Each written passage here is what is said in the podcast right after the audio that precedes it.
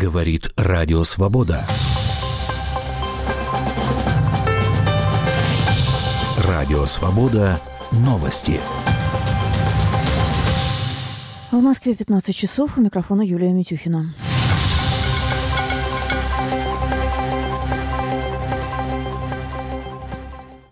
Число погибших в Одессе в ночь на субботу в результате попадания российского дрона типа «Шахед» в многоэтажный жилой дом возросло до 10. Среди погибших 3 детей, в том числе 2 младенцев. Тело одного из них нашли сегодня утром рядом с 9-й жертвой. В результате попадания беспилотника один подъезд 9-этажного жилого дома был практически полностью разрушен. 18 квартир в доме уничтожены.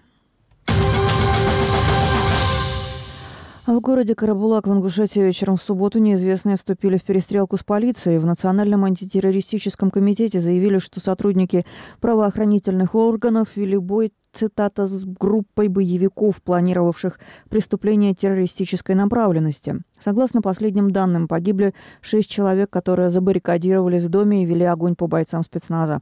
Личности погибших предварительно установлены. Утверждается, что они имели отношение к террористической группировке «Исламское государство», запрещенной в России и многих других странах мира. Израильская сторона в основном приняла предложение о 6-недельном перемирии в секторе Газа с палестинской группировкой «Хамас», признанной террористической в США и Евросоюзе. Об этом сообщают CNN и Financial Times со ссылкой на представителя Белого дома. Согласно плану, прекращение огня позволит освободить заложников, в основном женщин и пожилых людей и раненых, а также доставить в Газу гуманитарную помощь. Financial Times уточняет, что «Хамас» пока не согласился освободить указанные категории удерживаемых. Предыдущий обмен проходил в конце ноября прошлого года и продлился всего неделю. Первый южнокорейский разведывательный спутник передал снимки Пхеньяна в высоком разрешении. Об этом сообщает агентство «Рёнхаб» со ссылкой на южнокорейских военных. Источники агентства уточнили, что на фотографиях хорошо видны центр столицы Северной Кореи и суда в порту.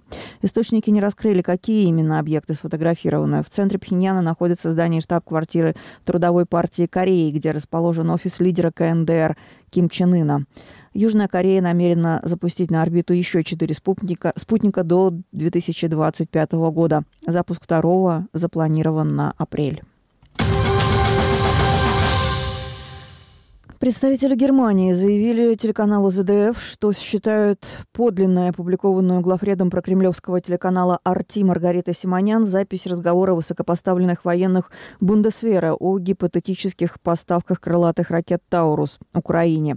В воскресенье Минобороны ФРГ подтвердила берлинской студии телеканала ARD, что имеет место случай прослушки. По словам представителя Минобороны, был перехвачен один из разговоров, имеющих отношение к ВВС.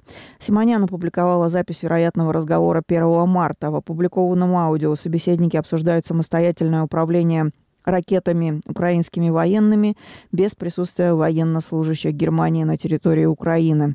Среди теоретических целей поражения в аудиозаписи упоминается Крымский мост. В Сербии правящая партия согласилась на проведение в Белграде новых муниципальных выборов после массовых протестов оппозиции и негативных оценок голосования, проведенного 17 декабря прошлого года.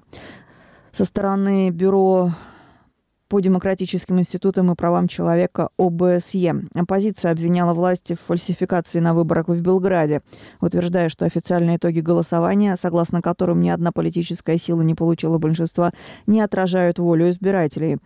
В конце декабря и январе в Белграде проходили по этому поводу массовые протесты.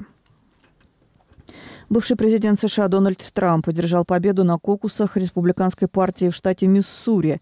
Согласно официальным данным, сторонники соперницы Трампа Никки Хейли не были в большинстве ни в одном из более чем 200 собраний, проведенных в штате. Трамп одержал победу во всех штатах, где он до сих пор проводились праймерис или кокусы, и по оценкам многих комментаторов добьется существенного успеха в так называемый супервторник 5 марта, когда пройдет сразу 16 голосований.